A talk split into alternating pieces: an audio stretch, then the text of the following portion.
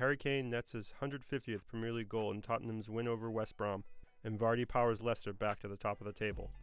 Will United's Merseyside win be enough to keep Ole from being sacked this international break? We're down here in the Rat Tail Bunker and Barbershop Studio, and this is the Boys and Bolos Podcast. Welcome back to the Boys and Bolos. We're in the Barbershop Studio adjacent to the Rat Tail Bunker. Jeff, how you doing?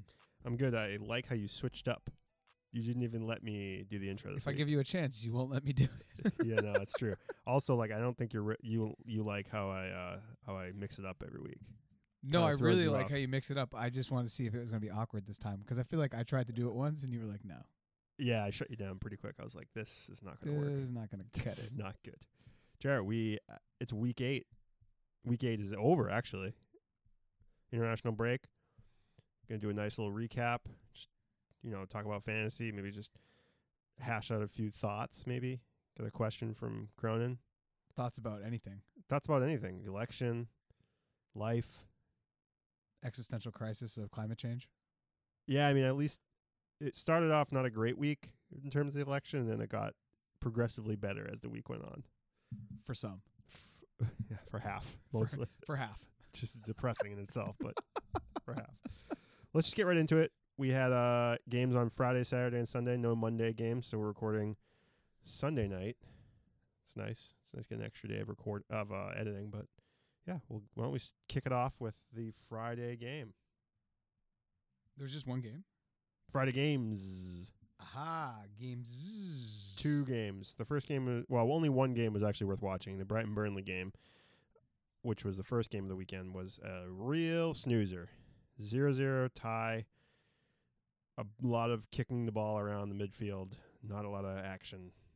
I was actually hoping that Brighton would win. Me too. Just because, A, I think they're a better team. I like some of their players. Not to say I don't like Sean and what he's doing with Burnley. I just think Brighton's kind of cool.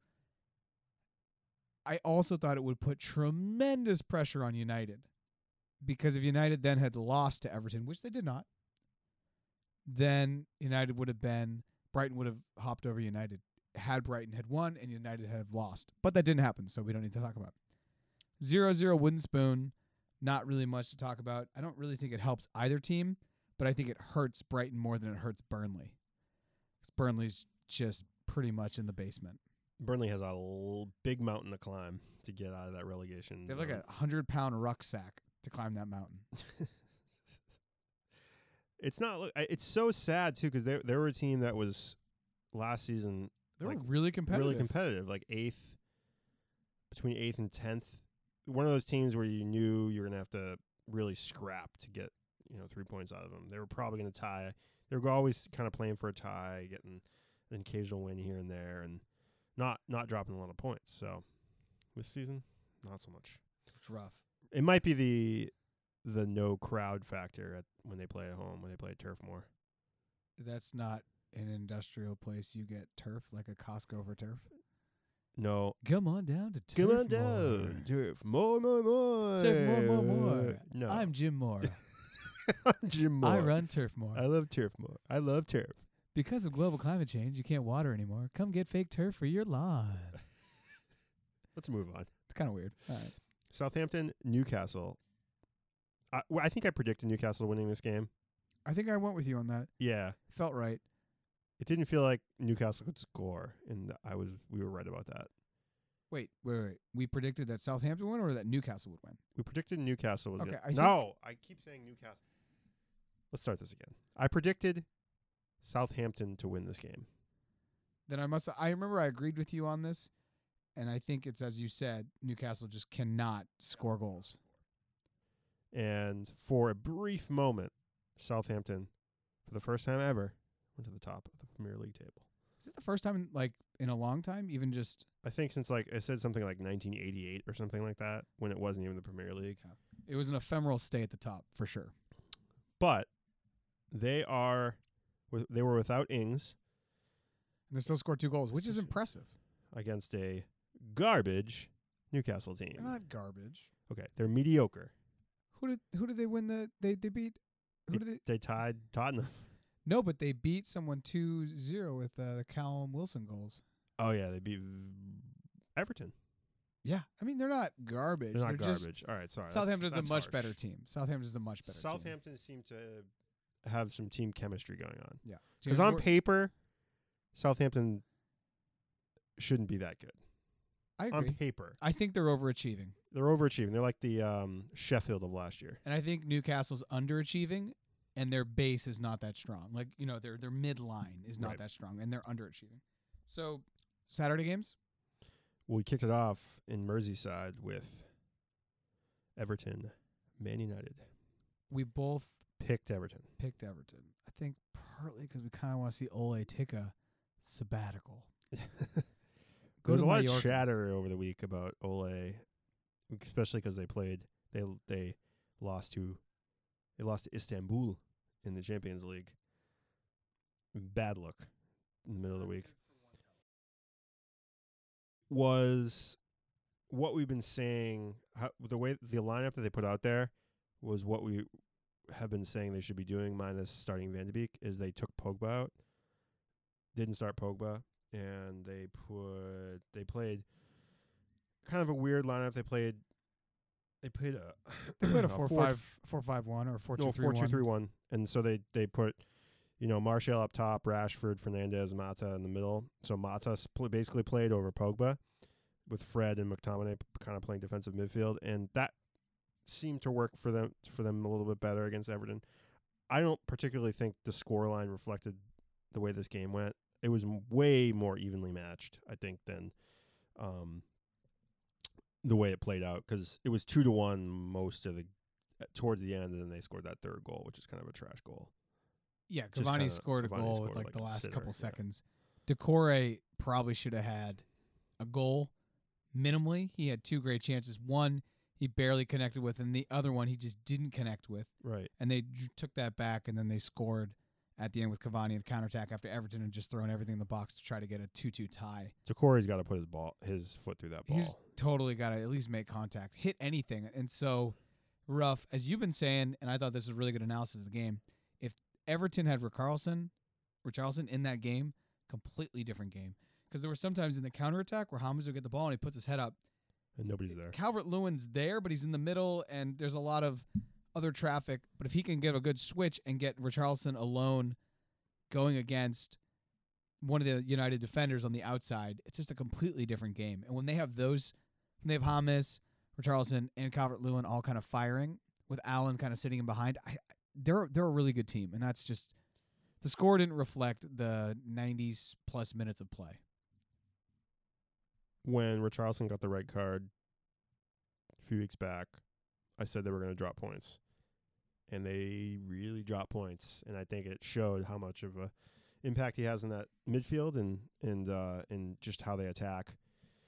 I know he's not a midfielder. I know he's more of an attack, attacking player. We've talked about this, but he he is a two-way player, and he comes back and he has a presence in the midfield for the midfielders as well. So, you know, whether he's winning a ball back from something, uh, uh, some kind of play, or you know, he's he's checking back to receive a ball. He's he impacts that offense immensely, and they drop points. And when he comes back next uh, the, after the national break, I think they'll they'll pick it up a little bit and win some games. But I mean, they've lost all nine points. It's because he got the red card in the Liverpool game.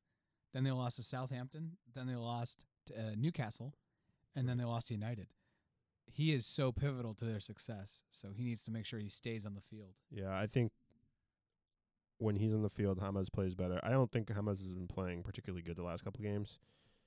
Digne also was suspended that first game, and he appealed it in no, f- first two games, those last two games, and he played this game, and you could tell that their defense was a little bit better with him back. So I thought a tie... They might probably deserved a tie in that game against probably not United. A win, but a tie. But a tie was deserved. So Crystal Palace leads. Wait, wait, wait. Let's go back to Manchester United, because before we move on, we could we could talk about Manchester United for a while, because the whole week everybody's saying Ole out, Ole out, Ole's got to go. I think this again, he was under the gun. He needed a result, and he got it. So he's so just, cool in the press conferences. I know. See him in the pressers, he's just like, well. my job is to win, and I have the players I believe I need to do that. So we're going to go do that.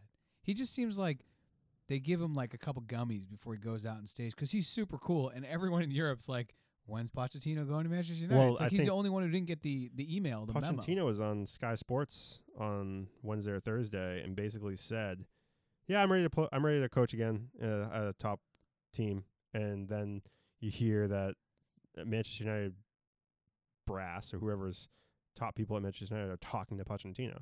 So, like, basically Pochettino has one foot in the door. One foot in the door, and he makes those comments on Sky Sports within twenty-four hours of Man United losing in Champions League. Right. To to the weakest team, I think, in their group. So, one of two things could, I mean, obviously they could just ride it out and see what Ole does next couple weeks after the, the, the international break. Or they're just like, well, Pochettino's here. People like Pochettino. Let's bring him in. Get rid of Ole. Just despite the win. So we'll see what happens. I mean, he was under the he was under fire, under pressure, and he got them three points. So is it just Band-Aid? Is it just a Band-Aid situation? Because I don't think they particularly are that great of a team. You know, three one doesn't really reflect how they played. I, in my opinion, I think it, it was a two two kind of game. I think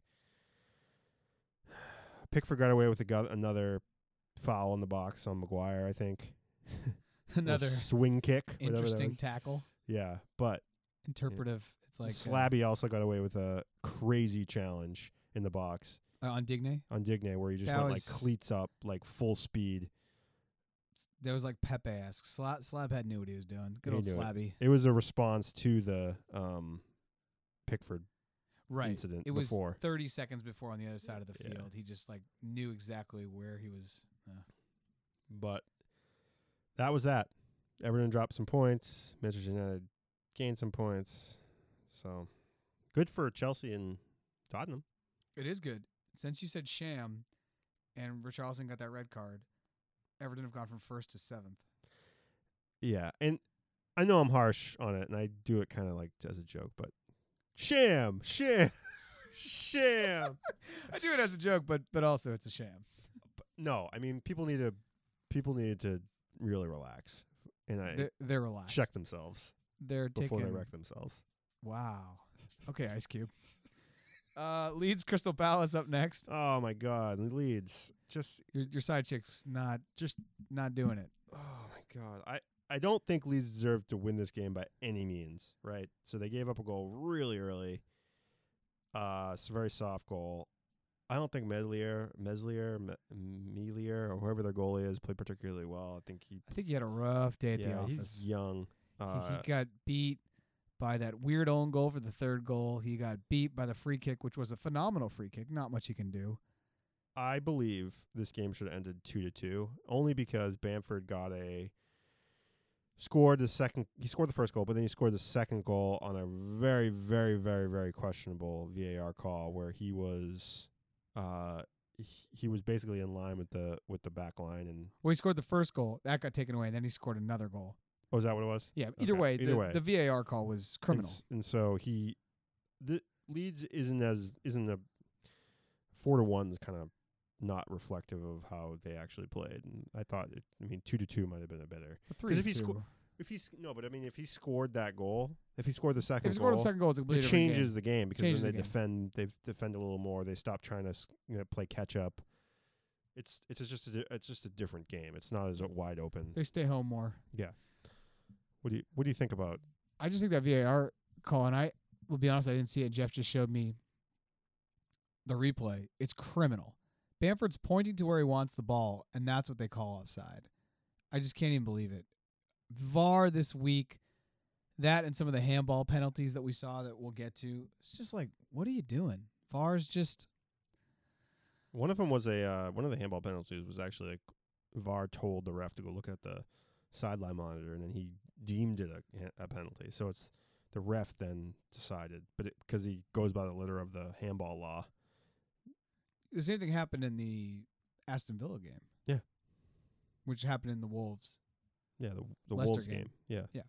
Yeah. Which is just insane. I don't know. V A R, if we spent all our time just focusing on V A R, I don't think we'd ever really get the podcast out because it would just kind of be a drag. But I do think V A R needs to be improved upon weekly as more more contexts and cases arise that kind of oh, I think, uh, force I mean, like, the need for conversation to happen via the F A and via the people that are involved in the game, including the coaches, whoever has a hand in, in the Premier League, and make sure it's the product that we want it to be, competitive, fair. V A R just seems to be, I don't know, it seems to be like a omnipresent, omnipotent third-party deity that just kind of tells us now what it, what it, what, you know, what's up, what's down, what's gravity. And I think long-term that has to be checked. It's like unchecked power. I don't yeah, know, maybe, maybe, pretty I, rough. Maybe I'm going on a diatribe, but some of the things like Bamford being offside because he was pointing to where the ball is, I thought it had to be a part of your body that you could use to score a goal, and he clearly can't use his hand. If you look at the play, his center of gravity, like his hips and his legs are behind the defender, but he's just pointing and that goes in front. I mean, this isn't a track meet. It's not like whoever crosses the line first. I don't know. It's weird.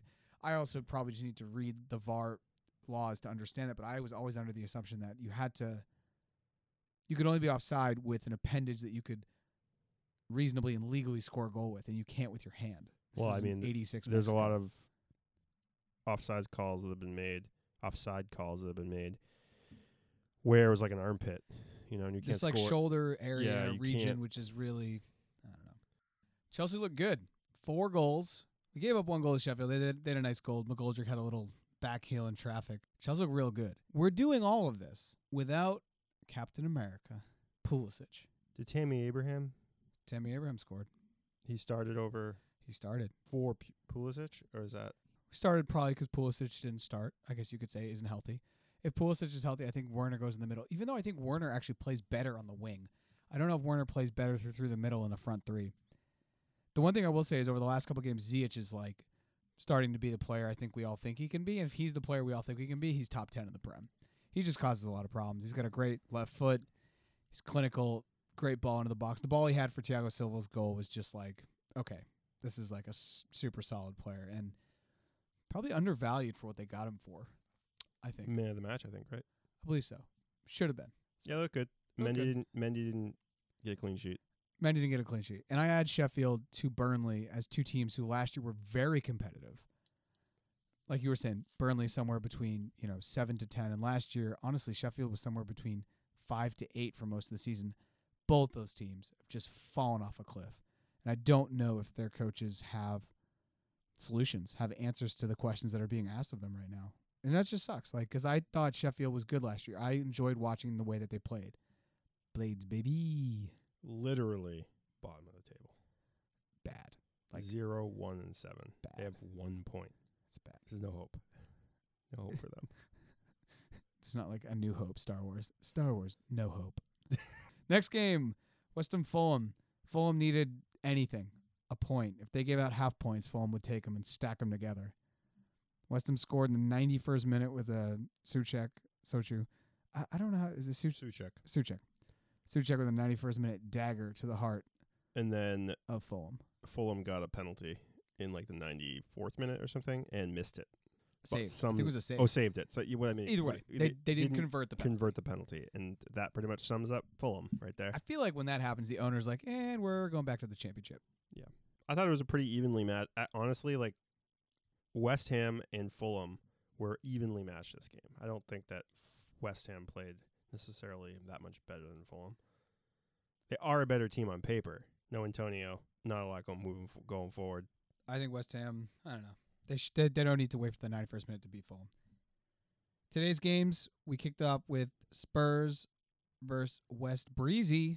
My Spurs didn't look particularly sharp. I would say the best word to describe it, like a, a sharp as a butter knife. Yeah, about as sharp as a butter knife. Like a spoon. It took eighty-six minutes for Spurs to break the deadlock on a for Saint Kane to score. Beautiful Kane header. Kind of like he's got a Doherty, meaty, a meaty English forehead. It, Doherty lofted the ball right into the box, and Kane just kind of popped that ball over, right over the goalie, and they couldn't defend it. Poor, poor West Brom. They're I do have to say, Dyer, since his Carabao Cup Man of the Match game has been in the international break. Since he got his Carabao Cup Man of the Match game. It's like Dyer's mantle. That. Yeah. That's it. Since that, and he picked up a little knock in the international break after coming back from a little bit of an injury, very solid with Toby back there. He headed a ball clear off the line today that saved a goal. Just Toby and Dyer, they're not fantastic defenders. They're n- by no means are they world class. Do they inspire confidence? They're not. Yeah, I mean these days, yeah, I mean because they aren't letting goals in. They're just getting the job done. They're not. It's not pretty. Do you feel confident? Yeah. They don't w- inspire versus anxiety. Sanchez, versus Davis. If they put him at center back, yes, I think Toby and Dyer are the better, are the best center back pairing right now that Tottenham have, and they're not giving up goals. They have the least amount of goals gi- given up in the Premier League this season. Nine. That's it. Just nine goals, and three of them were those trash West Ham goals that happened after the eighty-second minute, and Dyer wasn't even playing that game. They're tied with Leicester for yeah. nine goals, and yeah. Aston Villa. Yeah. And Wolves. Yeah, so they don't give up a lot of goals. Yeah, they don't give up a lot of goals. Jeez, they give up zero goals. Dyer and Toby, I think if they can pick up a really good center back, Skriniar maybe, in the January transfer window, and then they have those three rotating, they'll be fine for top Skriniar, four. Skriniar, Liverpool's going, so he's yep. getting like Klopp texts, he's getting Mourinho texts. Yeah. Depends kind of how the table's looking, I think, in December and where he goes. And the money, of course. Money. Okay. It was a it was a, it was a good win. Yeah, it's it a was a gritty win. It was one of those wins where it didn't feel like West Brom was going to score. They don't have a good finisher. Like they don't they can't finish the ball, but I also feel like West Brom, their defense played a little above their capabilities. Like a like they played kind of out of their minds today. Short term it was a good to get three points for Spurs. Sure. Long term it shows that Spurs don't have to play necessarily great to get results. And if you want to win the league, out of thirty-eight games, eight of them you're going to suck. But you're going to have to try to get points. And this was one of those eight. You know, this is one of the quarterly games, you say. Out of thirty-eight games, yeah, you play every, ten games. This is good for Spurs that they were able to every kind of game can't be a six one drubbing to United. Like, it's just not going to work that way. Because every ha- team's not United. Yeah, well, true. That's, that's a good point. Like Kane and Son aren't going to link up every game to score goals. You got to get production from Doherty putting balls in the box and Reguilon putting balls in the box to Bale. Or and I didn't even think Bale played that well, but you could tell that like he's coming on and is like his touches are, are looking better and things are happening in that team. And I, I think they're moving forward and they're figuring out that they don't have to be. They can they can exactly like you said. They can grind out wins. It's a Mourinho team. People forget that, yeah, Mourinho won back-to-back Premier Leagues in mid two thousands. Half those games weren't that, like, beautiful. He, I mean, he famously coined parking the bus during that time because he'd be like, yeah, we're up, and that's it. Like, we don't need to – if we're up two nothing, we're just going to sit on that. If it, we have to sit for sixty minutes, we're going to do that. If we counterattack and score a goal, we'll do that. So it's definitely more pragmatic soccer. I think he's on that side. And that's why I do think, honestly, Tottenham right now – I don't think it's wild to say that they're title contenders because of the performances they put up as of the first eight games. Now, by Christmas, maybe I'll be singing a completely different tune, but they I think they look good. They have a really tough run of games for the next six weeks. Well, after the international break, six games that they got like Chelsea and uh, City, pretty Ar- much all Arsenal, the top I think. Arsenal, just the top, the top, the top six, the top six, and so. Where will they be? I, if I if they if they finish the next run of six games in the top four, I will feel very confident about them being in the top four because I think they have what it takes to be to defend well enough to win these gritty games, to win games one nothing, two one, and if they bring in a center back during January transfer window, they get rid of a few players that have dead weight, that is. Dele, Sanchez. And players like Lo Celso. I forgot Dele was still on Spurs. I know. You forget. But he doesn't even make the bench. I think Sanchez is out. I think Sanchez is gone. Davison Sanchez. I think he sticks around. No, dude. He's bad. He's not good. He, I feel like he he's fallen out of Mourinho's favor. Who's in Mourinho's favor? Reguilon? Reguilon. Bale? Bale. Son. Son, Kane. Who's Who does Spurs have for goalies besides Lloris? Like, I actually don't even know that. Gazzaniga? Oh, yeah, Gazzaniga. Oh, Hart. Oh. Hart's Ho- their man. Jose Corazon, Joe Hart. I miss that Carabao guy. Carabao Cup master. He gets uh, best Carabao Cup goal. He has that on his mantle. He's been Dyer playing Europa League games. He's been playing fine. He's fine. Can we, can we move on? Yeah, yeah, yeah. Okay, Leicester, Wolves. You can talk about Chelsea too, you know, if you want. I don't need to talk about Chelsea. There's nothing to talk about. They're good.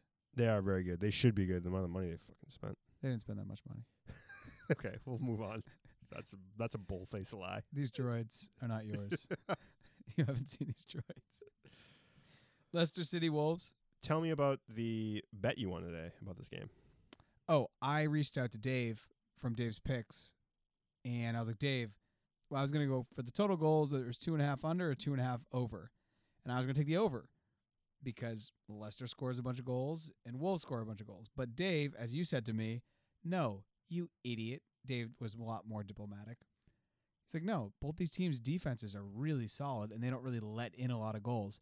So if they play against each other, it's going to be a low-scoring game. Lo and behold, it was only one nothing, and I took the under two and a half goals, and I won. I actually thought the game should have ended zero zero. Leicester got extremely lucky on a handball in the box. Leicester crossed the ball, and it hit off of a, a hand that w- really wasn't even outstretched. It was kind of like couldn't do anything about it type of thing.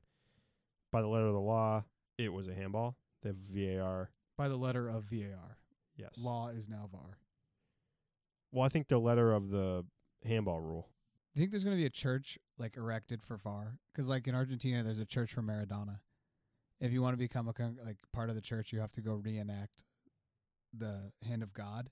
And then, like, the congregation members judge whether you can be in the church. Well, they can't change V A R. I think they're going to do anything with V A R, but they might change the handball rule.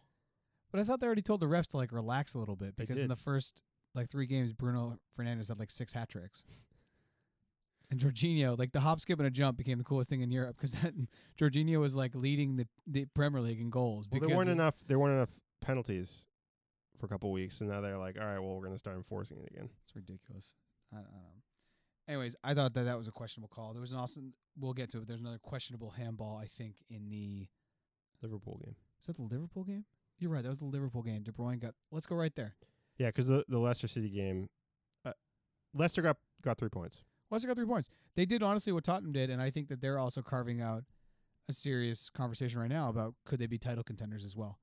They're not giving up a lot of goals. They got a guy who's going to score twenty goals in a season, and that's always, like, an important ingredient I think you need to win the Premier League is a guy who's just going to poach goals when you need him, and Jamie Vardy is that guy. He, that dude. So he, Manchester he City, Liverpool, De Bruyne steps up off of what I would say is a questionable handball. Steps up, doesn't even hit the frame. This is a Shame. dude who, if I give him a ball and I like run as fast as I can, he like hit me in the back of the head. Like I just don't. I how do you not hit the well, frame? Well, as Liverpool fans would say, ball don't lie. So yeah, it was even questionable. I said questionable. that out loud as soon as he missed that. I was like, oh, ball don't lie. It was even more questionable than the than the Leicester's than the Wolves handball.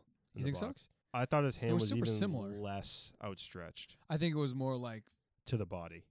Yeah, tucked to his body, maybe. Like, there's nothing you can do. Just, I, ugh, the fucking bar. Car- Jamie Carragher afterwards is like, what am I? What are, you, what are you supposed to do? Run with your hands behind your back from now on? And literally, that's what like Italian and Spanish defenders do. If you David watch Luiz, games, if you watch David Luiz, that's when what he, he plays, does. As soon as you get in the box, he puts his hand right behind his back because he's just like, I'm not even going to give the ref any reason. Right. I just, ugh, I don't know. The whole V A R thing, this handball thing, they've got to figure it out. Because I liked it back in the day when it was the ball to the hand or the hand to the ball. Right. And that was the ball to the hand. The guy rips across at like sixty, seventy miles per hour. He's two two yards in front of you. It yeah. hits your hand. That is the ball to the hand, not the hand playing the ball. Offensive players just kicking the ball at defenders, hoping to get a handball. Yeah, I could just get in the box, and if I'm taking on one-on-one, just try to like flip it up at your body, and it happens to hit your hand. Oh, P K. Like, if you look at the if you look at the points leaders of goal scorers, Bruno Fernandes, all P Ks. Mm-hmm. Warner's getting up there now because now he's taking P Ks. Jorginho had P Ks. Vardy has P Ks. Kane Mo Salah P Ks. takes P Ks. Kane. Kane takes P Ks. Danny Ings, I think he's been taking P Ks. It's like there should be P K winners, Golden Boot. Yeah. It's like the co- it's called the Platinum Boot. And then there's the actual Golden Boot. And it will be a battle between Jorginho and Bruno Fernandes. And then there's the hop, skip, and a jump boot, which is it's like an actual like old boot. Jorginho's got demoted, though. He's not taking... Yeah, I hope Jorginho leaves in January. Jorginho doesn't even make the... Jorginho and Kepa, if they just, like, left them when they were, like... When they go to Rennes again, France, they just leave them at a bus stop. I'm fine. Bye. Bye, Felicia. Last game, Arsenal, Aston Villa. You said I could talk about Chelsea. That's true. I watched this game, most of it at least. The I first watched half. This game. This was phenomenal. Jack Grealish, right now for me, is best player in the Prem. I've said it. Boom. Wow, Arsenal's defense is not good. Facts. First of all, Lacazette. I've been saying it for weeks. He's so bad, Jeff, He's and I see so it. bad. He's so bad. And He's they know so how bad he they is. They know it. Aubameyang's like, okay, you guys pay me a billion dollars a week, but you put me next to this lug. He's a lug. He's a lug. Honestly, Arsenal looking if you look at Arsenal, they can't score. Yeah, and it's obvious why they can't score because I look at their lineup. Now let's look at their lineup. Let's run through these this this cast of clowns. Lacazette, lug. Aubameyang. Ever since he got paid, he's Richie Rich. He just doesn't want to play. Willian, he's like sixty years old. Chelsea didn't re-sign him, so Arsenal signed him. That worked out well with the David Luiz signing. So, good job. He looks so slow. Saka's eighteen and young, whatever. Bellerin is a model and hasn't played soccer in like three years, even though he shows up and ties his boots. And then in the middle, Thomas Partey gets hurt today. Bad day for Arsenal. Bad, bad day for Arsenal. And Tierney and Holding, they're like subpar defenders. Arsenal have a lot of work to do. I don't think that they bought the players that maybe they needed to buy in the offseason. I don't know. They have a lot of work to do. If I'm an Arsenal fan, I'm worried. Just All constantly, right. like, right. their Champions League, once again, is literally just trying to get now even into the Europa League. Not even top four. If they make Europa League, I think they're pumped. Do we start asking the question about Arteta and, is it, you know, is he on his way out? Like, I, I was thinking about that. I don't think he is because he just won two cups. He won the F A Cup and he won the Community Shield. So I think he's. I think Arteta has the full season. I think he has the board support. I think he has the fan support, more importantly. And I think, no, more importantly, I think he has the player support. However, at some point, something's got to change. Look, the last two games were pitiful. Just because they beat they, they beat Man United they beat on a United. penalty. They beat United, who, as we've been saying, is also a mediocre team. They beat United because Pogba made a terrible play in the box. And you got benched this week over it. They can't score. They can't score in open play. Lacazette is good for a worldie once a season, right? He's not good. When they sub in Nketiah for Lacazette, it's not the answer. It's not good. Arsenal's not good. Arsenal's only scored nine goals in eight games. Really bad. That's not an Arsenal team. That's just not an Arsenal team. Arsenal move forward with fluidity. They attack. They get shots on goal. They have nice patterns into the box. This is weird. Also, we got to give credit to Aston Villa. They played really well. Oh, no, Aston Villa looked great. Like I said, I think Jack Grealish right now, even though he doesn't have all the goals, doesn't have all the numbers, his movement on and off the ball is some of the best I've seen. I thought I, Ross Barkley improved significantly from last week as well. Ross Barkley is a solid player. When he plays well, he's top fifty in the Premier League. When he plays poorly, he's bottom fifty in the Premier League. He's a liability. Right? He's a liability. But when he plays well in an open game like this where there's going to be counterattacking or whatever, it's going to be great. The cross he had to Ole Watkins, pff, world class. He's not a righty. The ball comes over his shoulder, and he hits it with his left across the goal mouth. That's a class, dude. He's class. When yeah. he wants to be, he's class. But I've also seen him in Chelsea lose the ball in the midfield and give up like literal goals off like stupid giveaways. Right. And he had some mind farts in this one, too. If they can, if they can keep Ross and Grealish, Ole, healthy, and Mings in the back. And Martinez looked good in goal. Yeah, Martinez I'm fun. sure Arsenal's like, oh, good thing we sold that guy. We got this bum. One of the goals that Ole Watkins scored, I didn't even think it was a great shot. I think I think Leno just got beat. Yeah. The header Ole Watkins had was... The header Ole Watkins had was good. solid. He's Very not going to stop that. No. The third goal, I think, with the through ball from Grealish, after Grealish literally dribbled the ball for about fifty yards, light pressure. Jack Grealish, if I'm playing against that team, I just put, like when Chelsea plays, I'm just going to say, all right, N'Golo Kante. Once he's over half, second he comes over half, you're on him. Man mark. Done. He's done.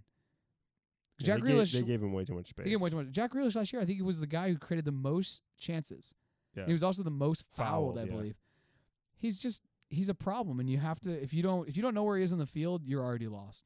And I didn't feel like Arsenal gave him personally enough respect. It's great for Aston Villa. They're sitting sixth right now, five wins, two losses, fifteen points. Just a great place to be in heading into the international break, just because it's just good morale boost. This team was barely didn't get relegated last season, and now they're like, you know, they're they're, they're competing with the top. I mean, yeah. they're in sixth place with fifteen points, as you said, but they've only played seven games. So if they had played eight games and won that, they're tied with Leicester for first on literally the, they have the exact same goal differential. Aston Villa is looking good. I don't think they can keep it up. I mean, I said Aston Villa is going to get relegated this season, so clearly I was wrong with that. But I do believe without Jack Grealish, they have serious issues. I think Jack Grealish is a massive linchpin. If they don't have him, I don't think they ask the questions going forward. And it doesn't matter you have Ole Watkins if he's not getting service. Yeah, it, it's like Aubameyang. Aubameyang is a world-class forward. I think he's the top. I think he's top ten number nines in the world. He's just not getting any service. I just look at the teams below them, and I look at Wolves. I look at Man City. I look at even Crystal Palace, the way they're playing, Everton. I think all those teams are going to finish ahead of Aston Villa this season. And that's not to say that Aston Villa won't be good. I just think don't think they're going to finish fifth or sixth. You think Everton will finish higher than Aston Villa? Yeah. I'm interested to see where they are at Christmas break because I think Aston Villa right now looks a more complete team. However, I think Everton on paper and in general is a better team. Yeah, I see Aston Villa around tenth because I see Man City pushing up into the top four.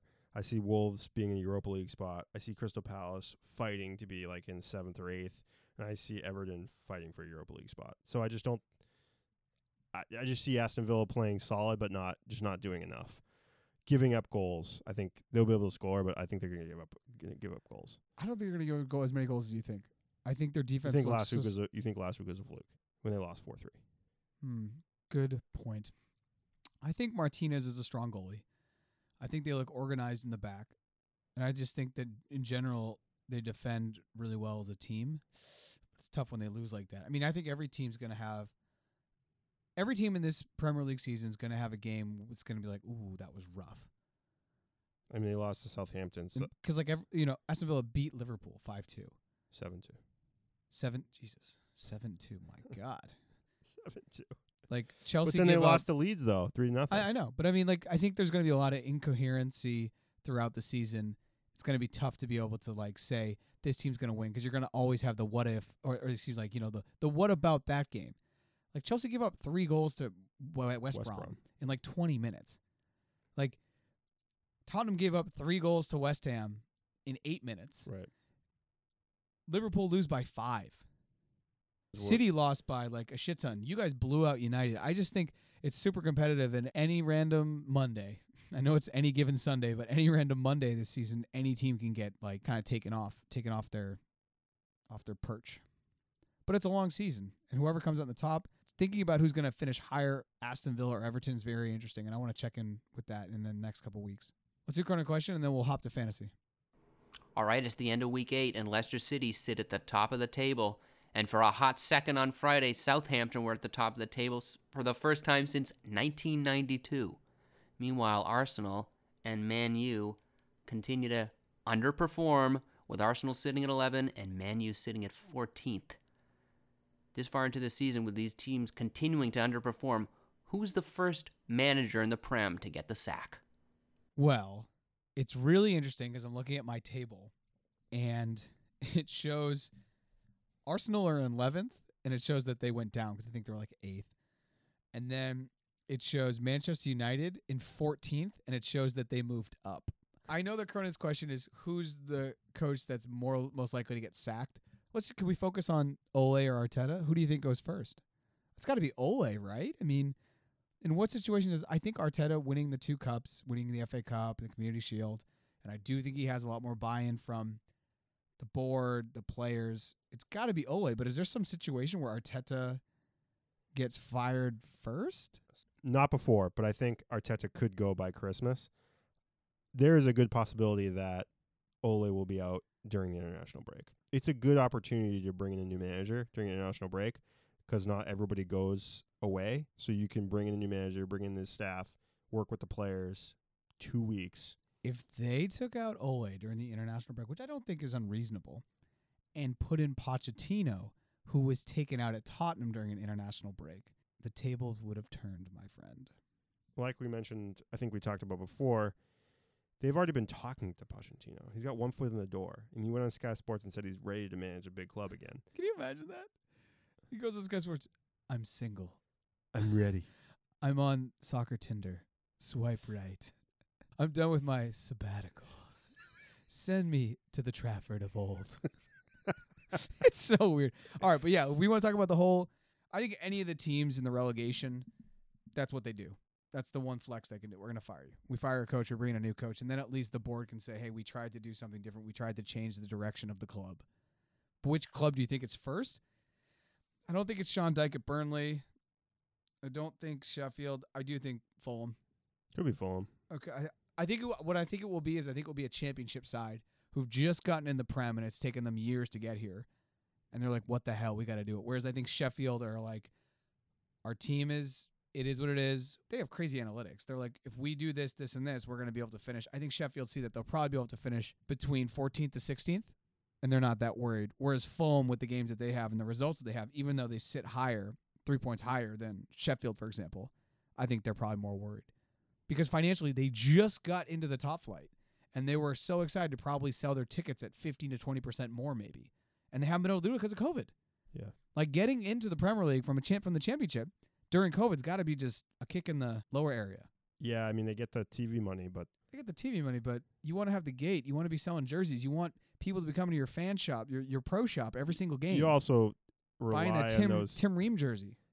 You also rely on the fans to like fire you up a little bit too. Like there should be home field advantage for those championship where they get a draw, they get a win, where they sh- where they really have no place getting it, and you get that at home with fans. We talk about it, I think, every week. And without that advantage, it's unfortunate for them. It's really just your players versus my players. You know, it's just it's really what talent is on the field and who's the best team. It's not there's not there's not that, you know, twelfth man. So who do you think is the first coach? I think it's Ole, only because there's so much pressure as a Man United coach, so much pressure to perform, and they're just underperforming s- at such a high level. They are underperforming, aren't they? Because you can just say they're underperforming because we have a case study of them six months ago in the restart, four months ago, whatever it was. Same team. Same team. Literally same team. And you've actually added pieces that should help them be better. Right. And they're playing way worse per points per game, overall any analytic of goals for, goals against. Also, inconsistency is their biggest problem. They are a top four team against P S G, against Leipzig, and then look like a championship side the next week when they play in the Prem. That shouldn't happen. That you can hold on a coach. Not keeping the level up on and off the field. Also, the manager makes the personnel decisions on the field. I think there's not enough criticism for Ole for the for the lineups he's been putting out, which have been dog shit. Pogba is dog shit. He's been playing like shit. Do you, think, do you think they move Pogba in the winter?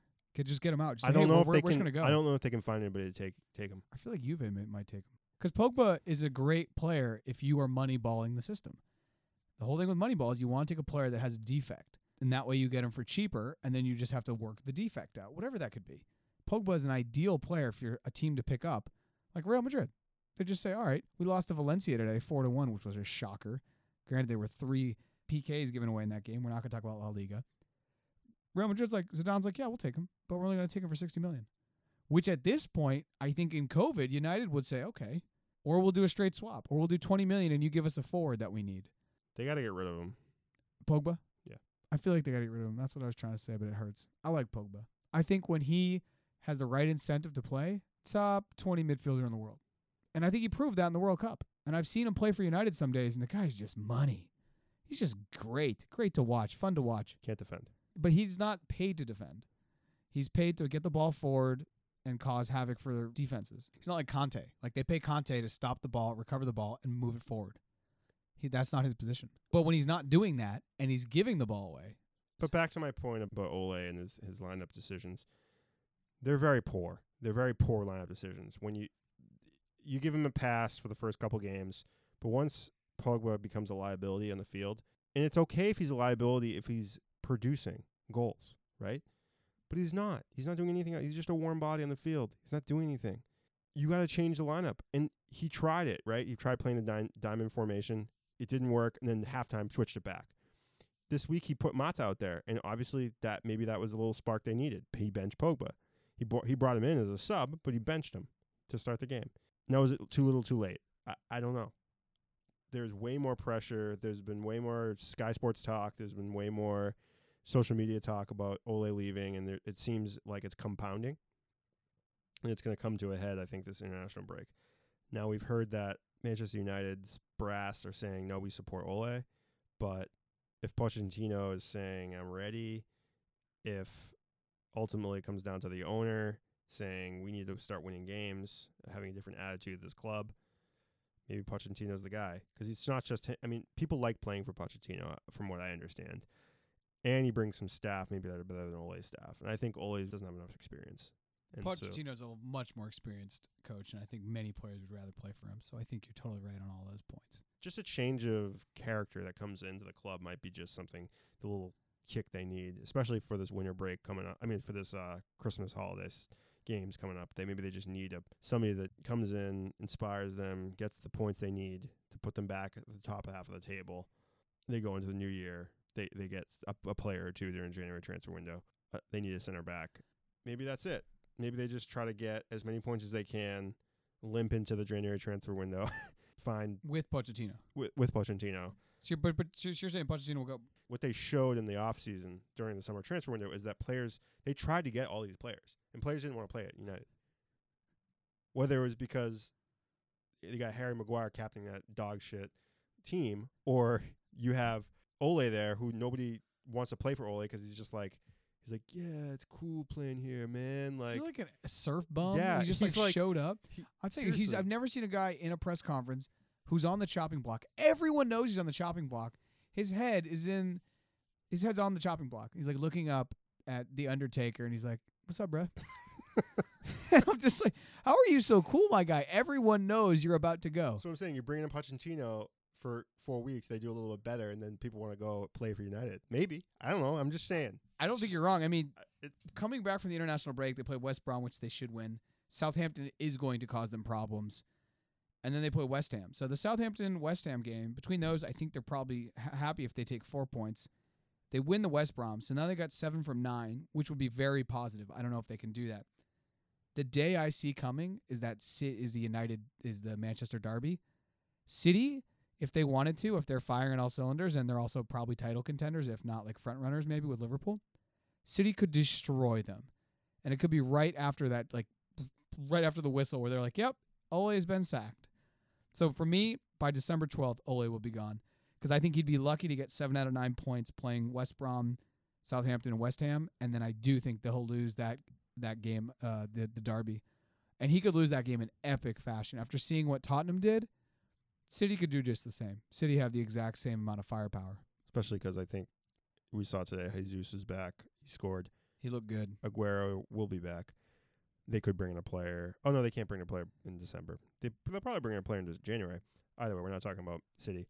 My question to you is, do you think that will be the first manager sacking, or do you think there'll be a sacking of a manager before that? I think there'll be a sacking of the manager before. I think what you said about Scott Parker or Bilic at West Brom will happen before either one of those two championship teams that's just hanging out in the bottom. Their board's going to have to act. They they they just can't they can't screw around. They know financially they're getting too close to the to the edge. And when you get, we've done eight games, we've done more than a quarter of the season almost. There's just not a lot of points there. If you're Fulham or West Brom and you lose points to other top bottom five teams, those coaches have got to go. They just got to go. If you can't beat the guys who are next to you in the table, it's not a competitive team, whether you're at the top or you're at the bottom. It's always been Arsenal's biggest problem. Arsenal haven't beat a big six team like they showed in the stat for a long time. They said something about West Brom that I didn't really know, but it made sense to me. They were pushing for their promotion. They were automatically promoted because they finished second in the league to Leeds. Their last, I think, twelve games of the after the restart, basically, they just floundered. They weren't playing well. And so this is a team that limped into the Premier League.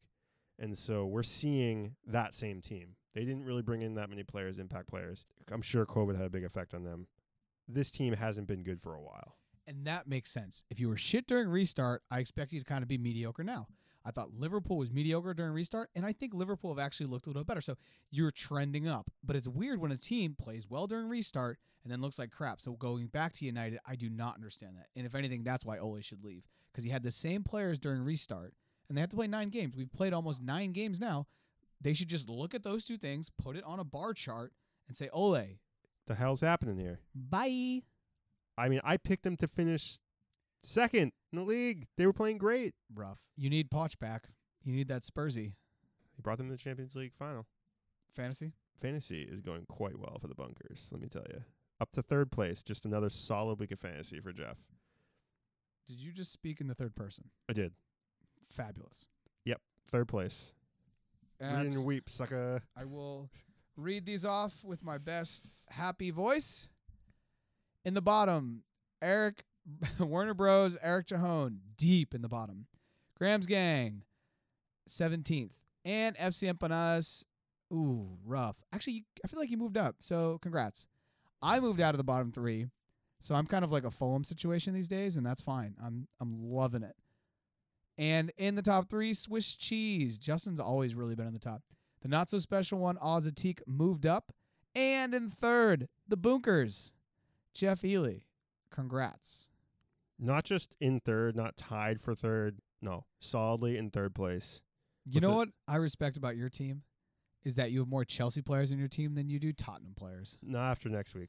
Oh, fun, fun, yeah. After, now that I made the comment, he'll change his team. I do. I have to get rid of Ailing, and I might bring on Reguilon. I think that should be a rule in our fantasy next year. If you're a fan of whatever team, you have to have the max amount of players, which is three. Three, yeah. So you have to pay your penance. Like, if you're a United fan, you have to put Maguire or Wan-Bissaka in the back. Obi-Wan Kenobi, just taking out ankles and A C Ls and dreams. I got Ziyech, Chilwezi, and Mendy, who has the best save percentage right now in the in the Premier League. You did score more points than me this week. Facts. Three. Four. Four. Sorry, I can't subtract. Carry the one. Well, Jarrett, thanks for joining me on this podcast this evening. It was just a pod, and then you added the cast. You might hear some... No, I'll cut it out, but my daughter was running around upstairs. Yeah, you. If you can, if you hear this pod and you D M us and you tell us where we split, we'll send you some Boys and Bolas swag. We're working on Bolas because it'd be really impressive because we had about a thirty-minute hiatus where Jeff had to play father. Play father. Be the father. Be father. Be father. Thank you're, you. You're always the father. Uh, yeah, essentially. Kind of. Kind of. Maybe not, not when I'm down here. Not when you're in the in the barbershop studio. We're not going to do a preview right now. We're going to wait, and that will come out next week before we get back to the Prem. And we're also going to wait on Dave's picks just because those lines are not out. I will say, however, Dave's picks, he's done a phenomenal job. I think he's like at eighty percent right. So if you are interested in making some bets, even if they're just a couple dollars, think about that. Also, say a little prayer for your players on your, your favorite teams that are going to international break. Make sure, make sure, hope that they don't get injured. Hope they don't get COVID because it's tough out there on the streets. I have my rosary in my hands. It's brutal. So brutal. I think, Conte. I think, uh, C H Gary Southgate selected Mendy. a twenty-nine player. twenty-nine players. They're going to the England friendlies. It's Are brutal. you shitting me? twenty-nine players by from Mason all Mount, over the by all, Abraham, right? By Kane, all over the world. By Dyer, playing in all different countries. I think the U S men's national team has eight different national, like eight different leagues. They're coming from eight different country like club leagues to play in the U S. You know, that's really impressive because that's definitely more than the English team. It's impressive because they have a lot of players in the Bundesliga and Spain, Spain, Italy, Italy, England, England. I think the Israeli league. I think in Holland too. The M L S for sure. M L S, but that's impressive. While it may be impressive, it's also scary because during COVID, you're bringing players from all these different leagues coming together, interacting with each other. So German COVID is way worse than Spanish COVID. That's what I hear. So we'll see. Fake we'll see news. if they we'll see if they uh how much quarantining will be happening. Very irresponsible. I'm waiting for the Premier League bubble where they just play at a Wembley and it's aggressive. It's like two a.m. game, four a.m. game, five a.m. six a.m. game. They all have to sleep in like the dorm, like in the uh, yeah. hotel that's yeah. in Wembley. Yeah. There's like a tent put up outside. Sterling and Mount are like fighting. Like a bare knuckle boxing underground thing. Anyways, one, one, one, one can dream. Well, the, Eng- the English guys will be sneaking girls into the uh, into like the oh, player dude. Frosted tips, techno, f boy haircuts, f boy haircuts. So we didn't have to make it explicit this time. That was nice. Yeah. Well, this has been fun. See you next time. Ciao. Ciao. Why shouldn't I be? Uh, why shouldn't I be? if, if I'm not, uh, uh, if I don't trust my uh, beliefs and uh, values, and uh, my staff's quality and the players' quality, uh, who else uh, should?